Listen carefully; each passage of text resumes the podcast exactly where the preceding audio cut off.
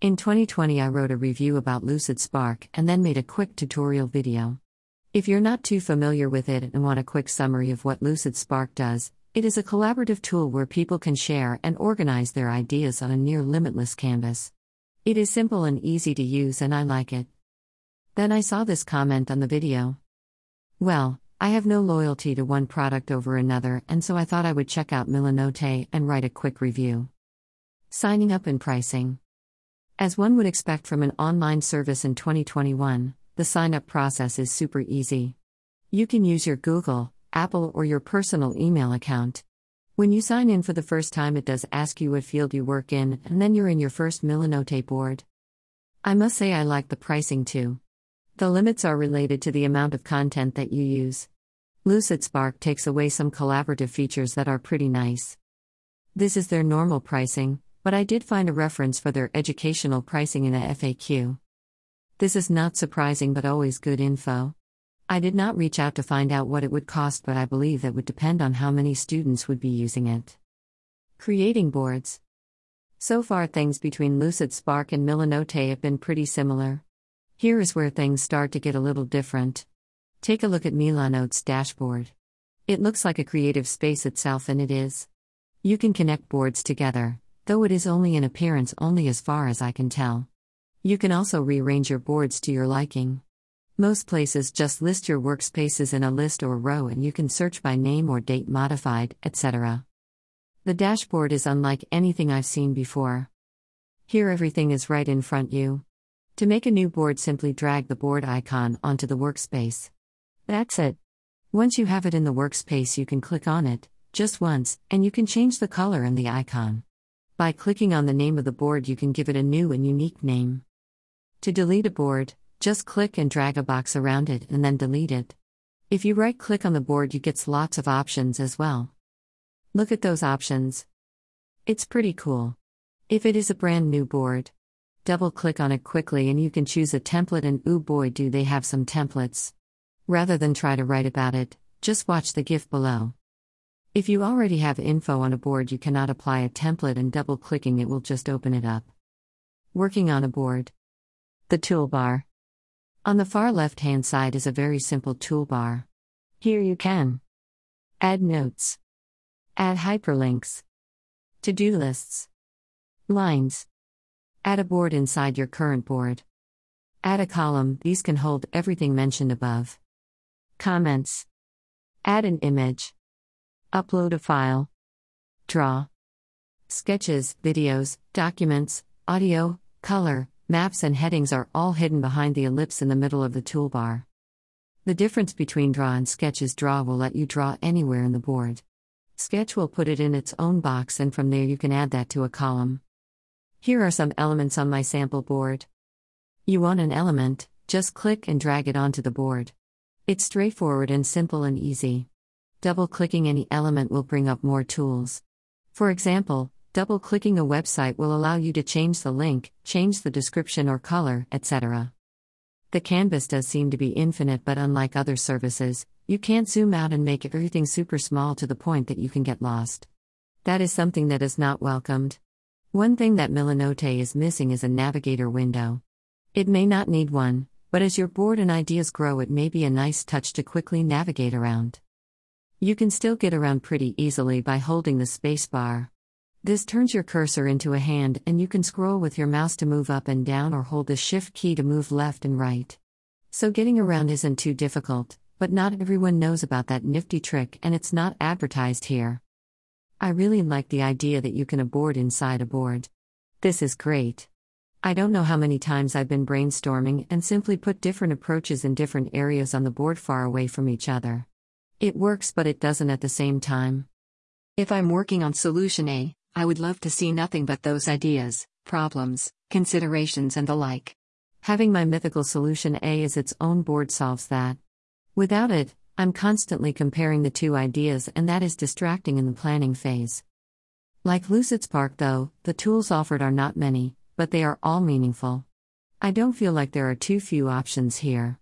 Everything I need to get thoughts together is there, and I like that. A workspace cluttered with tools and windows is a distraction. This is probably the reason there is no navigation window. Another cool feature is the trash can. It is located at the very bottom of the toolbar. At first, I thought I would select an item, hit the trash can, and it would be gone. This is not the case. When you click on it, you can see what elements have been deleted and by whom. I can even empty the trash, only for my deleted content, and drag it out of the trash and back into the board. Collaboration. You can invite and work with people in real time. Like most services, all you have to do is hit the Add Editor button near the top right hand corner. Then type in their email address or get a shareable link and you're off to the races. For the shareable link, when someone clicks it, Milanote requires them to create an account. This is a welcomed obstacle. This makes sure that you know who is working on your board at all times and no anonymous contributors will be there to wreck your work. When another user clicks on an element on the board, you can see who that is. It's nice and slick. It looks better in person. You can also link two elements together. When you move your mouse over an item, there will be a white circle, and when you click that, you get an arrow that you can drag to another element. Once linked, the arrow will remain no matter where you move. Nice. Adding files, images, etc. from your computer is as easy as dragging them into the web browser. PDFs are uploaded and linked, and you get a quick preview of the first page. You can't scroll through the document, but others will have the ability to comment on it and download it. One thing I am not a fan of is you cannot see who posted what from just a glance. If you right click on the element, it will tell you at the bottom, but I would really like it if I could just glance and see who is proposing the best ideas. Another thing I would love to see is a history of changes like in a Google Doc and Lucid Spark. Sometimes it is nice to go through the organic method of planning and to see how ideas are forming into the tangible. This is a nitpicking item to be sure, but I thought I would mention it. Free account limits. I mentioned earlier that the free account does not limit features for you, but it does limit you in a different way. You can only use 100 items in total. So if you have a board for 50 items, then you have used half of your free account limitations. You can check this by clicking the gear in the top right hand corner. I like this. With the 100 items, you can definitely get some room to really do some planning and organizing. It is much more than just a taste or an idea of what a product can offer you and actually accomplish something and really put it through its paces. Export and publishing. This is something that Milanote gets right. You have lots of options to export your boards. Check out the image below. Exporting large boards like this can be a pain. Most places give you the ability to export it as an image, usually a PNG, or as a PDF. The problem here is that if you have a large board, it will shrink everything down to try and fit it on a single sheet. This is fine for simpler and smaller boards, but those big ideas need a different format. Here is an image of the PDF version. It looks fine. For those larger boards, you can download it as a list as a Word document, a Markdown doc, or a text file. Here is what the Word version looks like. I don't have Word, so Pages is opening it. You will notice that my drawing and some images are not in the list, but if you have a large board and need to export, this is definitely the way to go. You can also share it or publish your board. This is more for presentations. Here you can share it with lots of people via a secret link, and you have some other options as well. One option that particularly appreciate is the ability to get the HTML code to embed it into a website. I like that and you don't see it very often and usually when you do see it, that feature is behind a paywall. I also like that there is no option for the viewers to edit the board. I do not like anonymous editors. It gives students the ability to showcase their humor, and that oftentimes ends up derailing your lesson or distract your students, which can be a little annoying. Conclusion The question I try to answer in this section is Should teachers use this tool with their students? I would say that this is good for high school students and beyond. The product is sleek, performs well, and is very easy to use. However, with that being said, students should have some executive function skills that they can pull from to organize the boards. If not, I can see it being a time vampire, a tool that causes you to allocate large amounts of teaching time instead of focusing on the content of the unit, and causing disruptions. I can see younger students adding board to board to board to board to see if they can find the limit of the program. There are also no moderation tools to be seen. Again, this tool isn't designed for third graders, so I am not faulting the devs here. The tool is meant for creative collaboration, and Milanote excels at that. If you have a high school drama class looking to come up with set design issues, I would go for Milanote over Lucid Spark without question.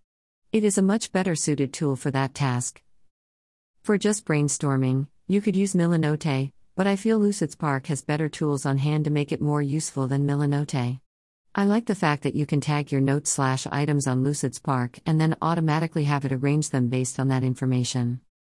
Milanote doesn't have that ability, but again, I don't think they want that ability.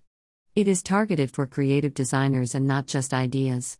Milanote is great, and I think for the right task it would be suited for high school and beyond. I wouldn't try this with most younger students unless it was for presentation purposes. Also, if you're a teacher and looking to collaborate with peers, this is a tool to consider for sure.